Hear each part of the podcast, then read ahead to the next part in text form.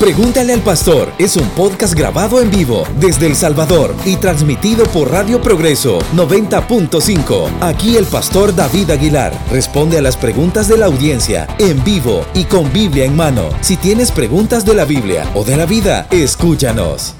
Continuamos con más de alto voltaje y hoy lunes usted sabe muy bien que es el momento indicado para todas las preguntas y razonamientos que usted no ha podido comprender o terminar de digerir durante la semana porque el lunes es de pregúntale al pastor y ya está por acá con nosotros nuestro amigo el pastor David Aguilar. Eso. Buenos días, pastor. ¿Qué tal? ¿Cómo días. Muy contento, muy contento de reiniciar semana, de, de entrarle a este mes que ya vamos por la mitad otra vez. Súper rápido. Eh, acabamos de pasar la fiesta de fin de año y vamos otra vez. Otra vez. Comiéndonos un mes. Ya, de marzo, Qué terrible, sí. Por eso dicen que no es recomendable quitar el arbolito, porque sí, ya rápido lo vamos a tener que volver a poner. Sí, más que cuesta un montón ponerlo. Eso es muy cierto. Pero ya estamos acá listos para recibir sus preguntas, sus cuestionamientos y que el pastor David les dé esa respuesta. ¿Qué se acuerda de su primer día de clases, pastor? ¿Tuvo, Hmm. tuvo- hay, hay algo que lo haya marcado? Usted no, usted no se ve malía, pastor. Una Usted- sensación de soledad. De soledad. No sé, pero sentí como que te han dejado tus papás. Sí. Ay. Hasta ya me dan ganas de llorar. Y la Ah. sensación de, de Joelito, ¿cómo era? Ah, que él bien contento. De verdad. No sé, eh, eh, él ha sido extraño. Nosotros creímos que él se iba A cohibir. Sí, pero no, para nada. Lo que pasa Adiós, es que mamá. vio a su mamá llorando, entonces se puso un, un poquito más al principio, pero después disfrutó su primer día. Vio a su mamá llorando. Ah, Ay, sí. no. Es que eso la verdad que es un momento bien bonito, vean. Sí, sí, sí, es parte de crecer. Tranquilo, amigo, ya pronto. Ya. Estefanía todavía se acuerda cuando fue a Sí. su primer día de clase hace un poquito. Del kinder, Mira, sí, yo no me les he contado, pero en lo que estuvo el programa, el reto de hoy, toda la, todo el desayuno, toda esa media hora yo lo estuve ¿De qué escuchando sobre todo lo que ella hacía antes en su escuela. En mi- Vi fotos, vi en su colegio, vi fotos, vi videos, anécdotas de murales, todo. Si me hubiera dicho, te hubiera escrito, Daniel, tráeme café. Y vos, ah, mi amigo me llama. No, pero yo lo escuché. Es que mire, pastor, yo sí disfruté mi época de colegio. O sea, yo puedo decir que yo amé mi colegio. O sea, toda mi época de estudiante yo la disfruté y fui feliz. Yo no tengo eh, como malos recuerdos que me fui como súper rencorosa. Estabas en cuadro de honor. Ella era presidenta, Ah, cuadro de honor, la niña pone dedo, era todo. No, nunca fui pone dedo. No, sí hacía relajo también, eso no lo voy a negar. Pero fueron buenos tiempos. ¿Usted cómo era, pastor?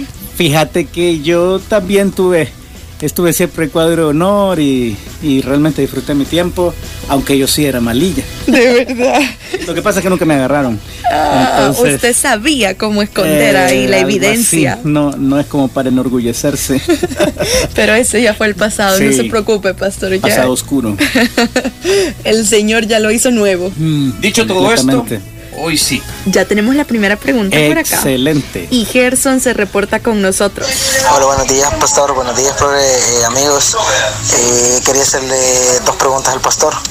Fíjese que tengo un video aquí que me mandaron de Brasil, no sé si ustedes ya lo vieron de casualidad, y sale de que el niño tiene una piedra y en el cual dice que Jesucristo viene pronto, ¿verdad? O sea, ¿será esa una señal o será, no sé, una farsa? O sea, yo, yo lo digo con respeto en el, en, el, en el punto de vista mío, que yo la venida de Cristo la espero prácticamente todos los días, es lo que más anhelo en mi vida, ¿verdad?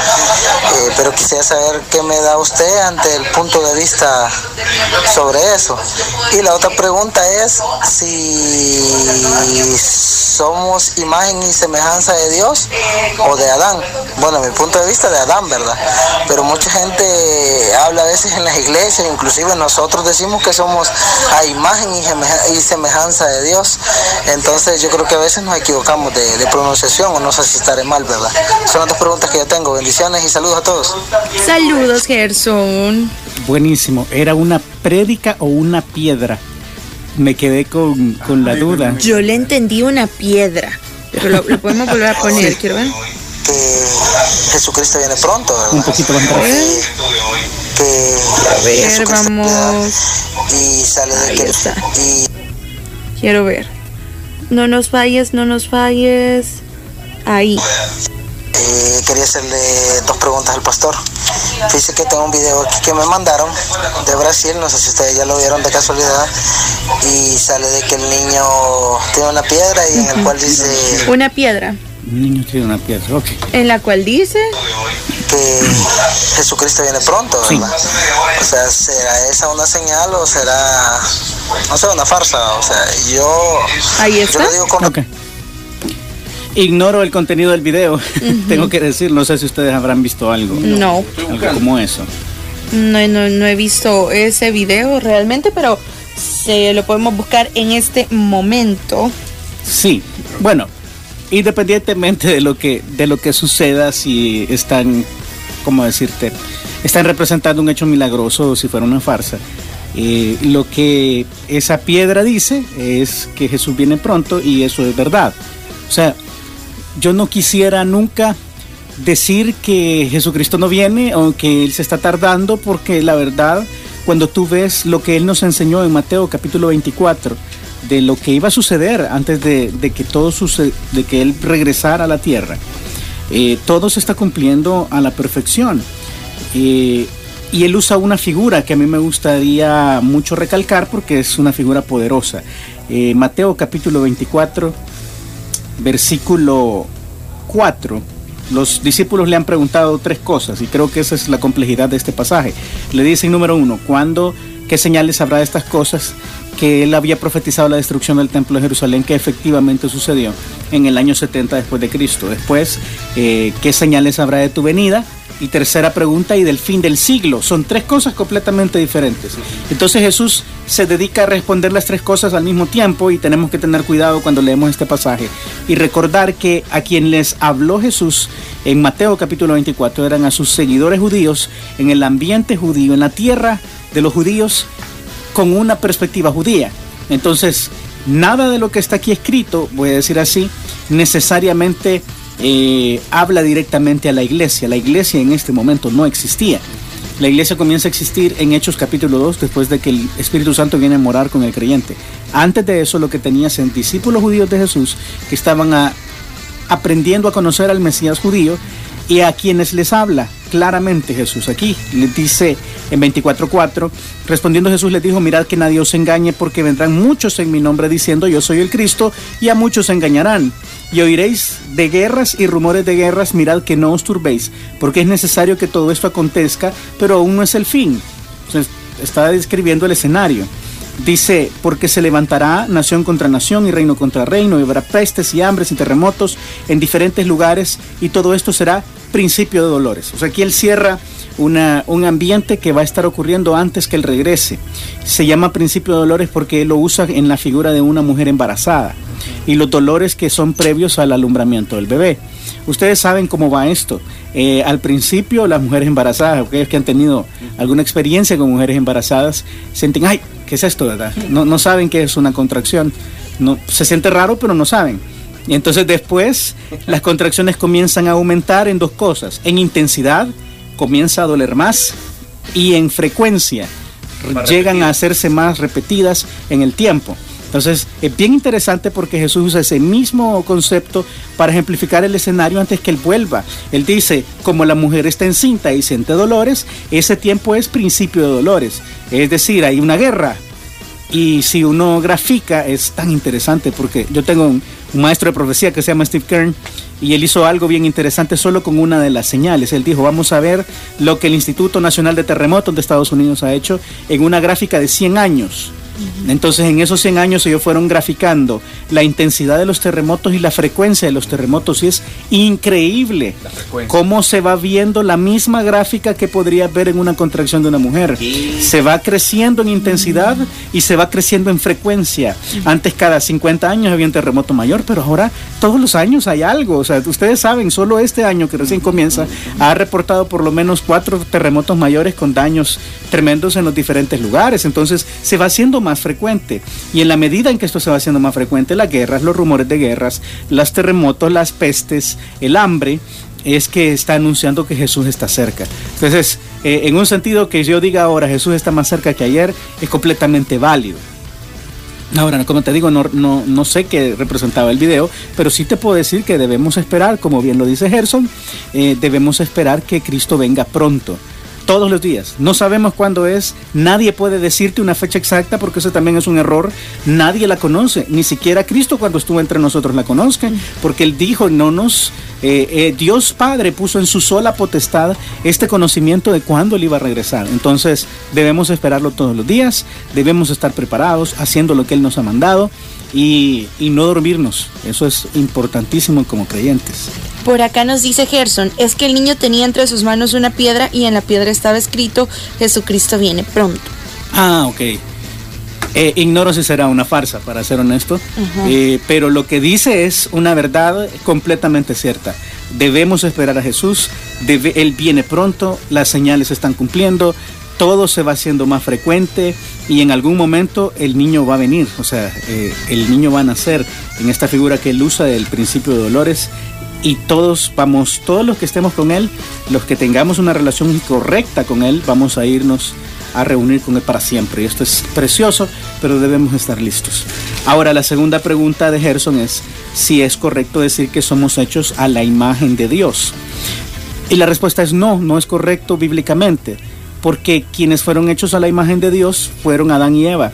Y quizás te lo voy a ejemplificar con un pasaje. Génesis capítulo 5, versículo 1 en adelante dice, este es el libro de las generaciones de Adán. El día que Dios creó al hombre, a semejanza de Dios lo hizo. Ahí está claro, ¿verdad?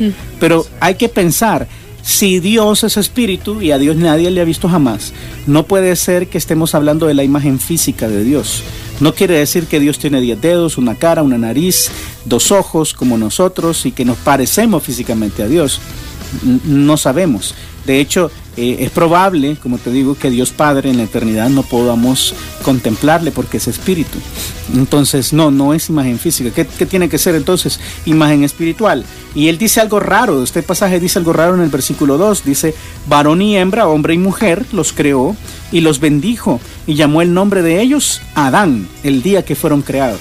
O sea, el día que Dios les creó, ambos compartían un nombre porque para Dios eran una sola carne. Ah, la mujer había sido tomada de la costilla del varón y para él eran un solo ser. Por eso compartían el mismo nombre. Y él puso su imagen tanto en hombre como en mujer.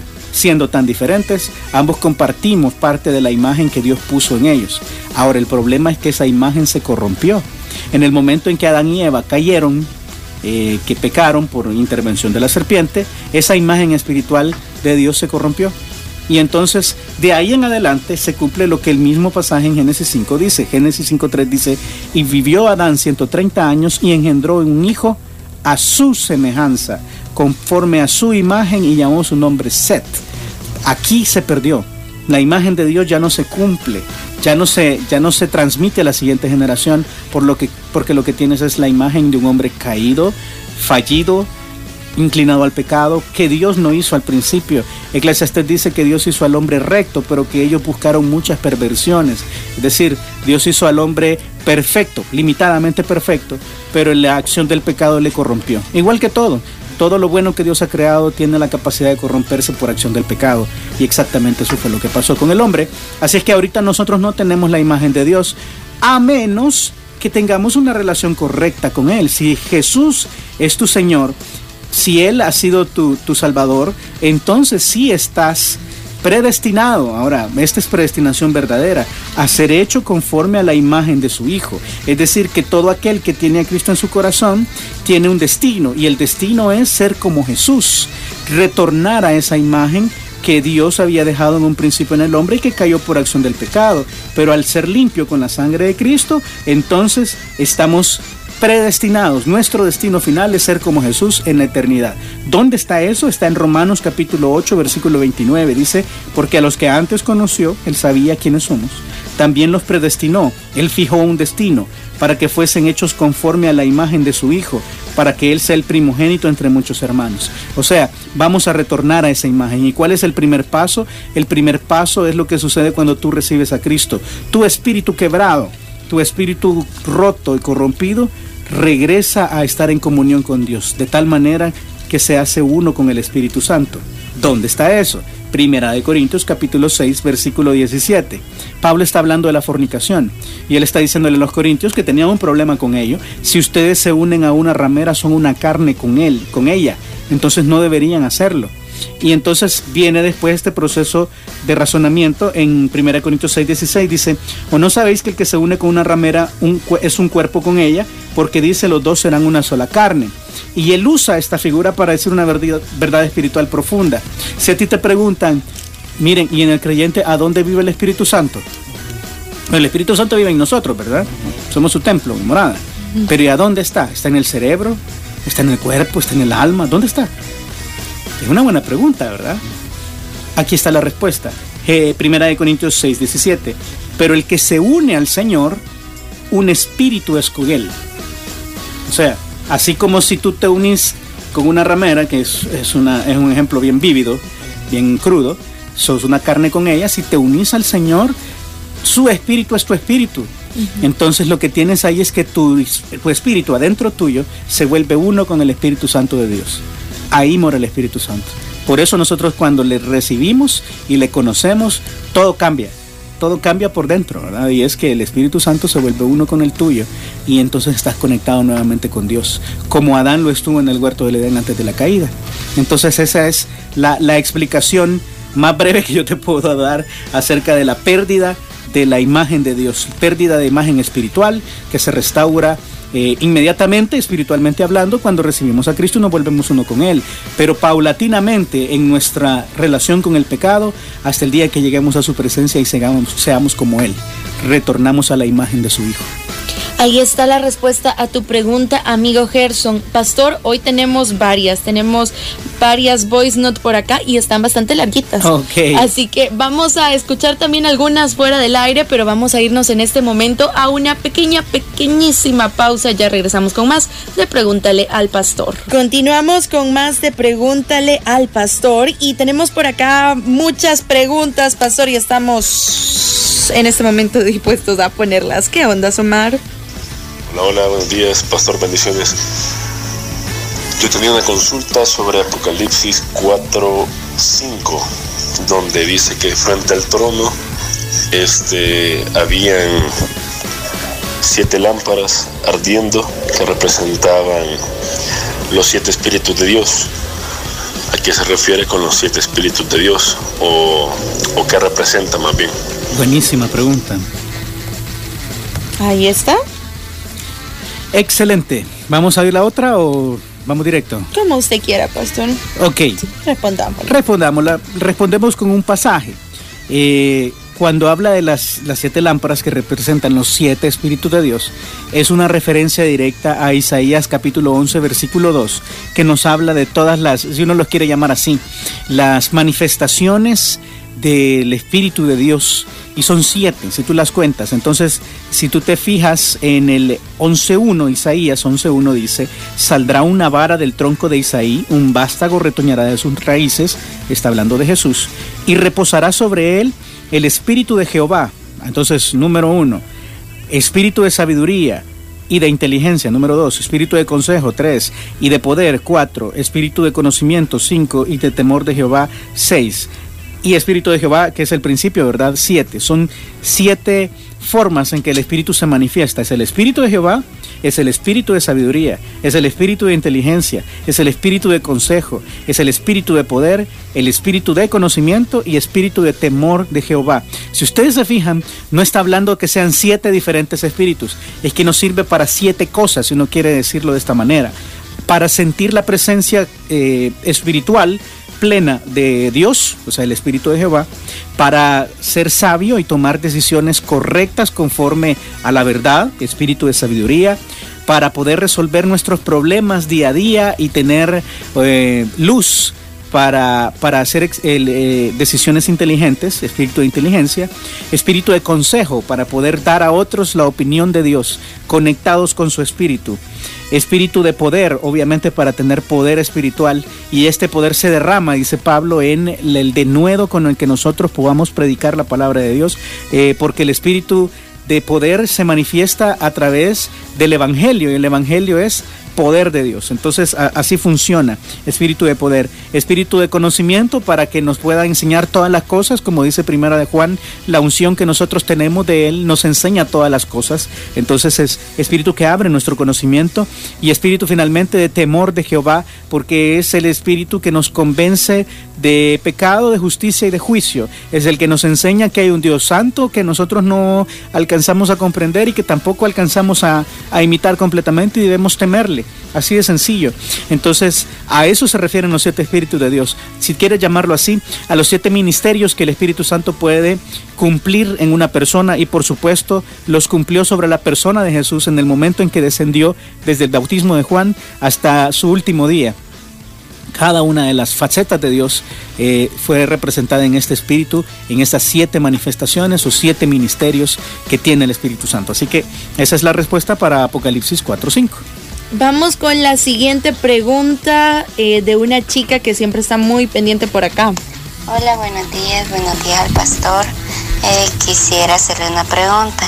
En San Lucas 24, del 36 en adelante, donde está que Jesús se le aparece a los discípulos, eh, habla de que Jesús se les apareció a los discípulos, ¿verdad? Entonces él dice que en el espíritu, se le apareció en el espíritu y este le pidió de comer. Y mi duda es que si Jesús comió así en espíritu o, o quisiera entender toda esa parte. Ok, ahí está la pregunta de Carito, pastor. Sí, Dios, eh, bueno, Jesucristo, después de su resurrección, tenía un cuerpo completamente diferente al nuestro pero podía manifestarse de manera material. Si tú recuerdas en Juan, en los últimos capítulos de Juan, eh, Tomás metió su dedo en lugar de los clavos, puso su mano en su costado para darse cuenta que era real, que, no era un fantasma, que no, que no era alguien inmaterial, intangible, no es una alucinación, sino que era un, un hombre, un hombre eh, digamos que no normal, pero, pero sí que tenía un cuerpo físico. Entonces cuando la Biblia dice que él comió delante de sus discípulos, lo que tienes ahí es que comió, literalmente comió. Necesita comer un cuerpo espiritual, eh, por lo que vemos que ya no va a haber más, más hambre, yo creo que no pero puede comer, o sea, lo puede hacer. De hecho, él promete a sus discípulos cuando está en la última cena que va a beber del fruto de la vid con ellos en su reino. O sea, vas a poder beber, vas a poder comer, vas a poder de alguna manera tener eh, estos placeres que Dios nos ha regalado. O sea, ustedes saben, todo lo que se desequilibra es un problema, pero, pero Dios nos ha regalado el comer y disfrutar de los alimentos. Entonces vamos a poder disfrutar de los alimentos en la eternidad. Esta solamente es una cosa que Él demostró otra vez, que era un ser, un ser no, es que el problema es que no lo puedo llamar un ser humano, pero sí que era una persona tangible y real y comió literalmente delante de ellos para que le perdieran el miedo, porque el problema era que pensaba que, eh, que era un fantasma, que era una alucinación, entonces dice, no, déme de comer y les voy a enseñar que yo puedo comer. Entonces lo que mm. tienes ahí es que él comió literalmente delante de ellos y ellos comenzaron a creer que sí, que era una, una persona real. Ahí está. Sí. Wow. Bueno, Carito, ahí está tu respuesta. Ahora vamos con la de Abel Mejía. Muy buenos días. Progreso, Pastor David y a todos. Ha sido un gran placer, Pastor, estarlo escuchando toda la semana. Eh, el reto de hoy, que bueno, que es una gran bendición, eh, ya que aún todavía no lo pone dos veces por semana en la radio.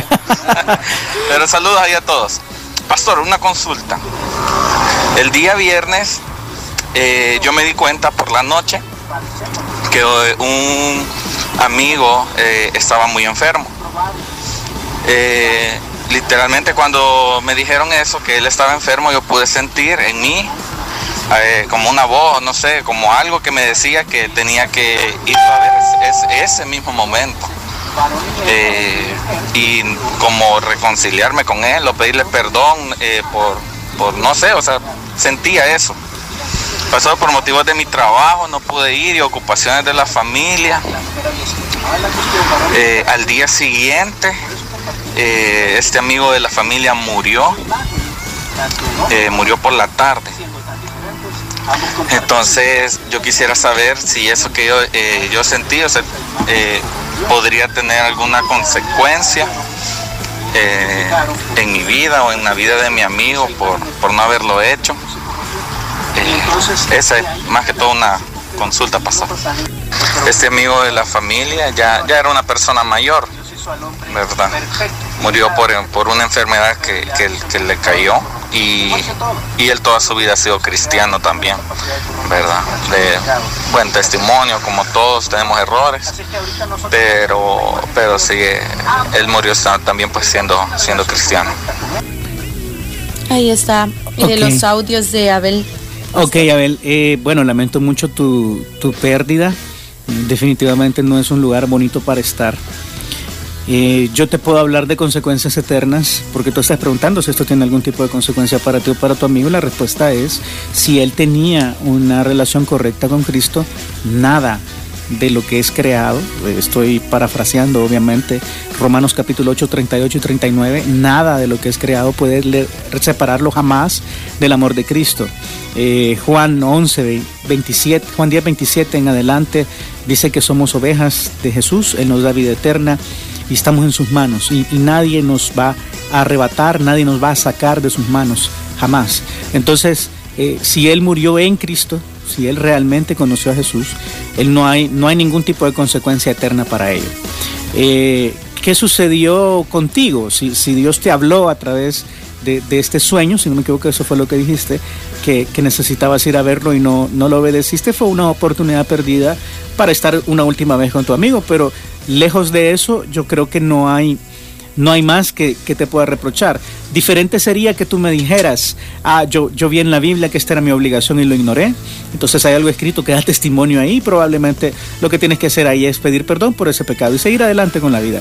Pero no hay ningún tipo de consecuencia eterna para aquellos que estamos en Cristo. O sea, tu salvación no está en juego, creo que tu comunión con Dios tampoco, sin embargo es importante que si tú sientes que cometiste un error, eh, que si tú sentiste que la voz de Dios te estaba llevando a, hacer algo y no lo hiciste, siempre hay cualquier tipo de cantidad de oportunidades para que tú puedas venir delante de Él y pedir perdón. Eh, es lo que nos queda en estos momentos y seguramente vas a volver a ver a tu amigo en la presencia de Dios y van a poder platicar de todo aquello que no platicaron en esta oportunidad. Simplemente es una oportunidad perdida y yo te quiero dar ánimo, no te sientas mal por esto, tampoco sientas que, que, algo quedó vacío ahí. Eh, las conversaciones, algo que a mí me, me llena mucho de esperanza, es que todas las conversaciones que hemos dejado pendientes con nuestros amigos y familiares que amamos y hemos perdido, vamos a poder con, continuarlas en el cielo. Si ellos conocían a Cristo, eso va a ser una fiesta increíble. La compañía de todos los santos, esto es algo que nosotros no pensamos, pero vamos a compartir mesa con Elías, con Moisés, vamos a poder ver a, a los héroes de la Biblia y vamos a poder platicar con ellos. Esto va a ser increíble, es que la eternidad es algo que nosotros no alcanzamos a comprender y yo creo que Dios ha sido muy intencional en no contarnos mucho acerca de ello, porque si no, créeme que habría, y, y, y sin, yo creo aquí sin polemizar y sin ser irónico, ¿verdad? Habría una cantidad de suicidios masivos de creyentes por, uh -huh. por ver esta realidad que nos espera, es increíble, eh, pero gracias al Señor, Él nos ha dejado mucho lugar para la sorpresa y para que podamos sorprenderlo de todo lo que nos tiene preparados. Si Dios hizo el mundo, el universo que hay, en siete días literales, imagínate cómo está haciendo el cielo eh, en este tiempo que Él se ha ido lejos. Eh, debe de ser increíble, debe de ser. Y, Pablo en, en, en, espíritu, no sabe, o en visión, vio el tercer cielo y dice que vio cosas que al hombre le es imposible expresar. Entonces definitivamente tiene que ser algo en una palabra asombroso, increíble, maravilloso. Entonces, esperemos que, que, nos podamos reunir con ellos. Yo te quiero dar ánimo, mi hermano. Pide perdón si tú sientes que cometiste un error para con Dios, pero esto no tiene que afectar jamás tu comunión con Él y, y mucho menos tu amistad con tu amigo que vive. Eh, aunque Él esté muerto, dice Jesús que en el que en mí cree, aunque esté muerto, vivirá. Entonces Él está vivo y lo vamos a poder conocer en la eternidad. Bueno, ahí está la respuesta para Abel. Amigo, por acá nos, nos envía las gracias y bendiciones para, para el pastor. Esas son algunas de las preguntas que tenemos eh, por acá, pastor. Eh, también comentar que fuera del aire estábamos escuchando una, eh, una pregunta del hermano Juan que estaba eh, bastante larguita y por eso quisimos escucharla fuera del aire. Uh -huh. y, y bueno, ya puede dar su, su, respuesta o comentario, pastor. Okay. En resumen a la pregunta sí, del hermano Juan. En resumen, el hermano Juan nos preguntaba acerca del criterio que hay para poder decir que la música secular, entre, entre comillas, o música del mundo, es, eh, es un área gris o no. Para él, según lo que él mismo dice, como su lógica y su sentido común, y estoy usando las palabras intencionalmente, eh, no es un área gris, es, es pecado. Y yo estoy de acuerdo con él en cuanto a la aplicación de estos principios para sí mismo. O sea, una de las cosas que uno no debe hacer jamás como creyente es actuar en contra de tu conciencia, porque si actúas en contra de su conciencia, estás pecando porque estás dudando de lo que está pasando en tu vida en general. Entonces no, no es bueno eh, actuar en contra de nuestra conciencia jamás. Pero, pero, una de las cosas que debemos entender es que la, la última, el último criterio o, la base para que nosotros podamos decir que algo es pecado o no es pecado es la palabra de Dios fuera de lo que la palabra de Dios establece, nosotros podemos tener criterios propios y podemos tener eh, nuestra, nuestra propia posición acerca de aquello a lo que Dios nos ha llamado a hacer. Y no debemos traicionar esta posición. Eh, pero, pero, no podemos aplicar este principio a todo, a todas las personas. No se puede. No debemos actuar en contra de nuestra conciencia. Si algo te dice a ti que es pecado, debes estar plenamente convencido que así es y no practicarlo. Pero si la Biblia no lo dice, y yo te he dicho anteriormente en este programa que la Biblia no hace una diferencia entre música secular y música cristiana. No sabemos cómo sonaban los salmos. No tenemos ninguna idea de cómo era el proceso musical que seguían. No tenemos idea de ritmos. Sabemos lo que, lo que decían los salmos. Yo creo que es importante tener claro que las letras Dios nos las dejó como un modelo de cómo debemos alabar. Entonces los salmos deben de ser en un sentido un reflejo, un espejo para que nosotros alabemos plenamente al Señor, porque es el himnario de los judíos.